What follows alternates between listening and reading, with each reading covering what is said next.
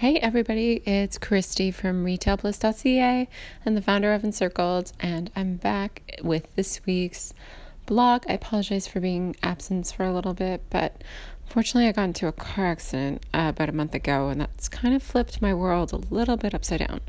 And so I'm just catching up on things, and the blog unfortunately has taken a bit of a back seat, no pun intended.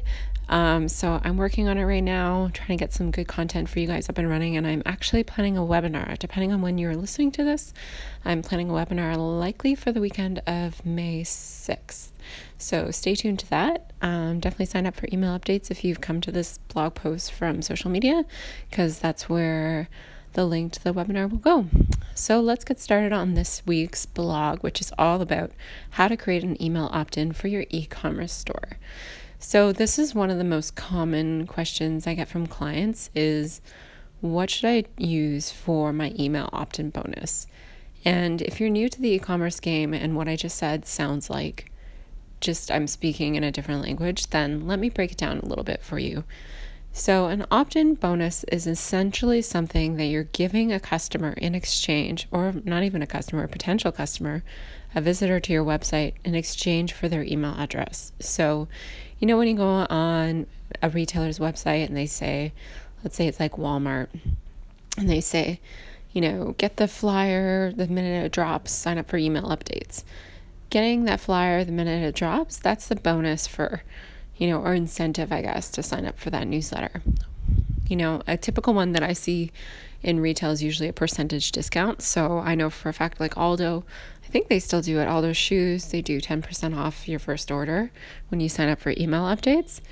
So that's a very common one that you see in retail, is some sort of percentage discount or coupon, such as like $10 off purchases over 50 or something like that.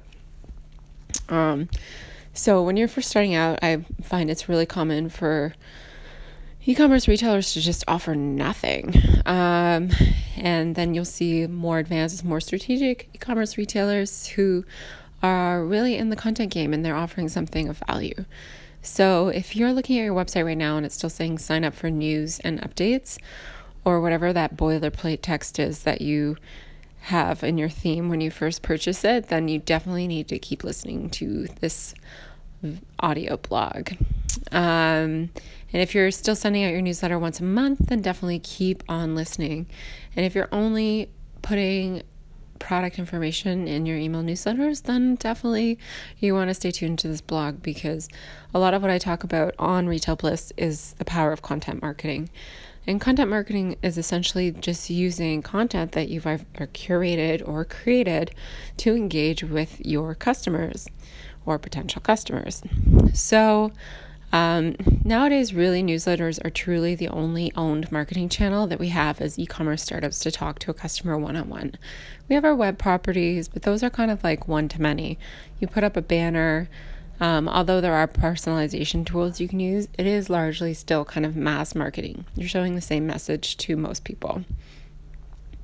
And social media channels, though they are one-to-many and they have direct messaging options, they are definitely becoming harder and harder to reach customers organically without having to pay for that audience. So having an opt-in bonus is super, super important, because it's going to increase your conversion rate on number of subscribers actually signing up for your email updates when they visit your site. So just imagine you have a visitor coming to buy something from your store and it's out of stock, or maybe they can't find the size, or maybe they're busy. You're giving them something in exchange for keeping in contact with you. Maybe they don't want to forget about you, so they want to sign up for email updates, or maybe they want to know when you get that product back in stock, or maybe they want to know when your new fall line is coming out. And it definitely is an opportunity for you to reinforce your brand's vision and mission and add value to their life. And if you do a good job at creating an email opt-in, it will be shareable and it will kind of have a virality to it, which will, as a result, grow your list. And the value of one email subscriber, I must emphasize, cannot be underplayed. Over their lifetime, this one subscriber could turn into a subscriber worth thousands of dollars. One thing I don't talk about a lot on here, but something that I myself measure in my business, is lifetime value of a customer. So you'll see this a lot in startups, and they'll say customer lifetime value. So it's usually abbreviated LTV. And it's basically just getting an estimate as to how much on average a customer will spend and at what rate of frequency they will repurchase. And it kind of takes into account how often they, attrite from your store. So are they actually leaving your store? So for every new customer that you get, what is their average kind of purchase value over their span of lifetime with you? And that's something you can calculate as a store if you've been around for, a couple of years pretty easily. There's a lot of free tools and apps on the websites that you can get to look at that. The reason why that's important is because it'll show you how valuable these customers truly are. I know for a fact in my business in Encircled that we get about half our revenue from our email newsletter.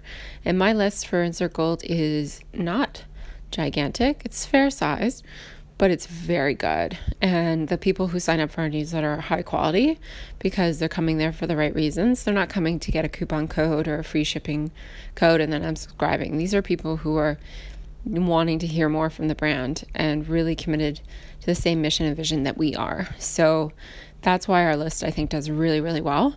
And to me, that all starts with your email opt-in. So hopefully now you're a super believer in the power of email marketing. So let's start talking a little bit about how to create an incentive, or also known as an opt-in bonus, for people to sign up to receive your newsletter. Now, this is something that, you see a lot of service-based businesses use, like sign up and get that free legal checklist and those types of things from lawyers, or, subscribe to updates and get my free weekly meal planner. This kind of concept is not new, but it's definitely not as leveraged, I would say, in product-based businesses, such as somebody selling clothing or coffee mugs or something like that. The tendency in the space is still to go to coupons. So I'll talk a little bit about what I did for Encircled. This is my fashion line. Our first opt-in was this free printable carry-on only packing list. I actually created myself in Adobe Illustrator. It might have been InDesign, but was it? Yeah, I'm pretty sure it was Adobe Illustrator. I'm self-taught, so it was, not the prettiest thing you've ever seen, but it was functional, and I spent a lot of time creating it. And it was a PDF. It was easy to explain what you were getting when you opted in, because our brand at that time was super focused on traveling light. However, as the kind of years evolved and I brought on people onto my team who actually specialized in design, it got redesigned into more like a brochure kind of fold-out booklet type of thing. And we actually used it at shows. And that was like in real life pop-up shops and shows. And that was something that people really enjoyed. Because again, like you go to a trade show, the tendency is to get a coupon or to get like a free stress ball or something like that. You're not really, thinking that you're going to get something really valuable or different from that experience. So, finding that idea, is difficult, but you kind of have to start somewhere. You have to start by creating something and seeing how it does, and testing and learning and playing around with what ideas might make sense. So finding your great opt-in idea isn't super easy, but it's possible for any type of business. So your opt-in, in my mind, should educate, inspire, or engage. It has to do one of those three things or all those three things, ideally.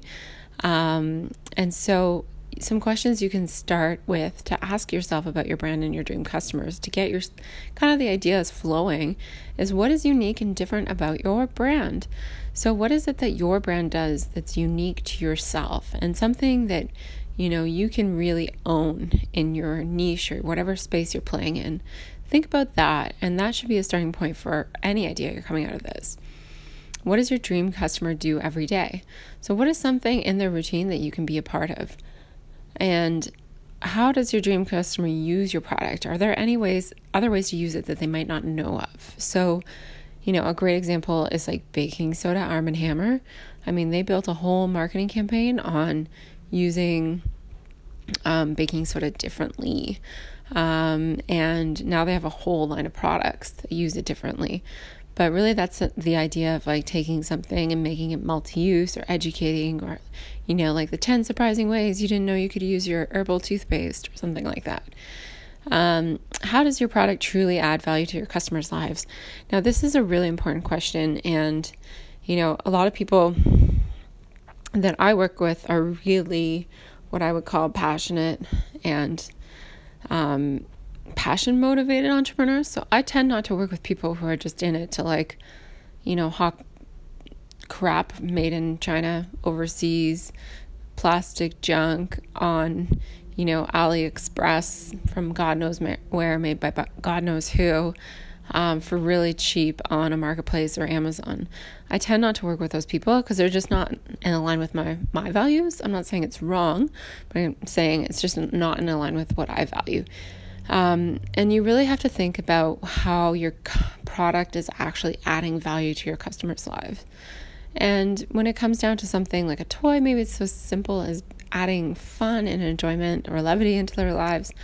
But for other people who are creating products that are truly game changers for customers, they can go really deep here in this spot and really think about what their mission is for their brand and how that can be connected more deeply with your customers.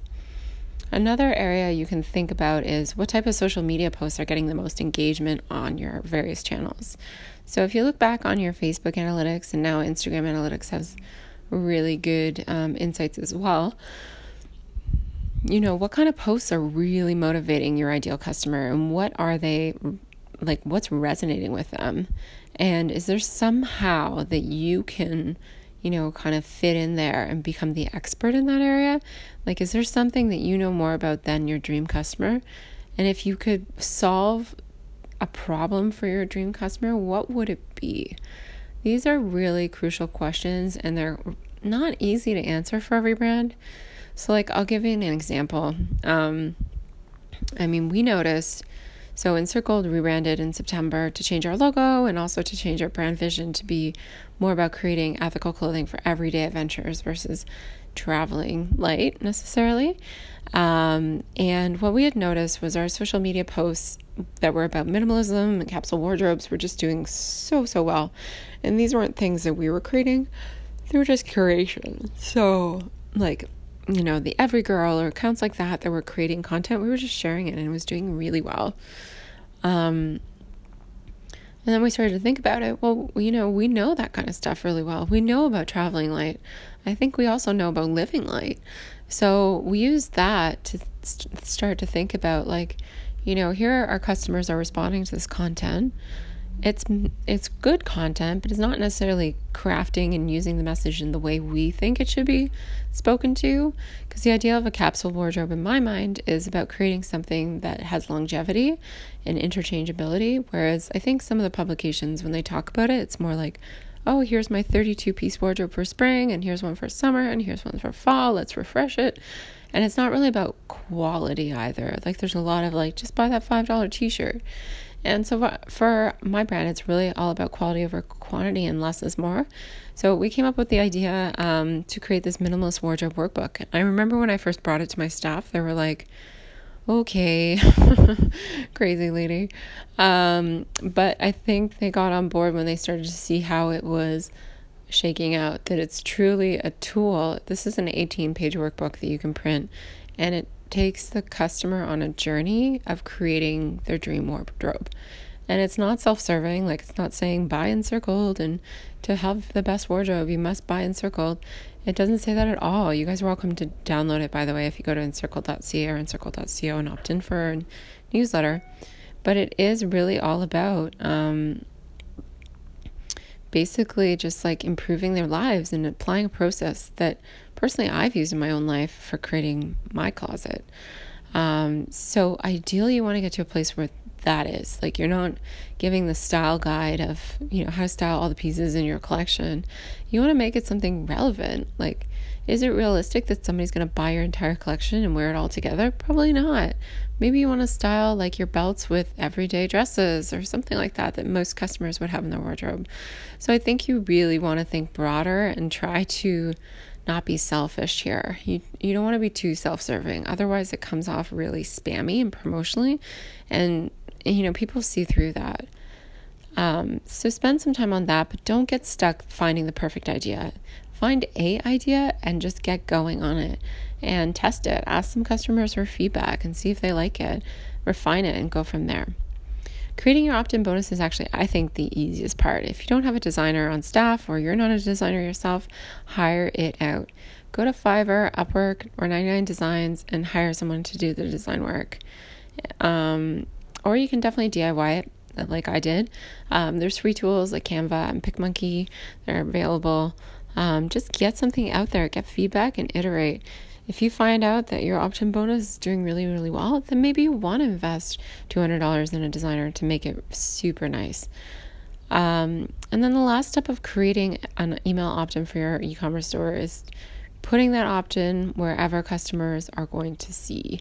So I put a list on the blog of ideas, and I'll list them off here, but if you have any ideas for me that I missed, definitely leave them below in the comments, because I'd love to hear them, and I'm sure everybody else reading this blog would as well.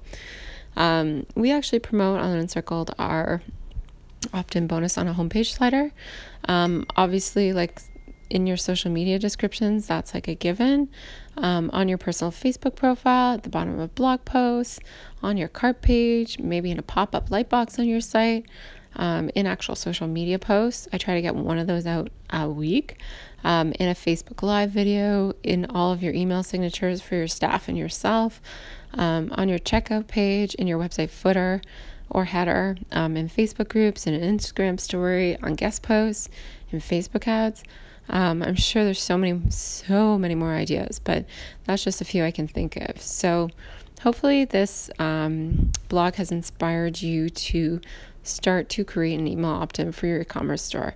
And as always, if you have any questions or you want to run some ideas by me, leave them in the comments and I'm happy to respond, or tweet at me at Christy Sumner, or on Instagram at Christy Sumner as well. Thanks so much for listening, guys, and have a great night.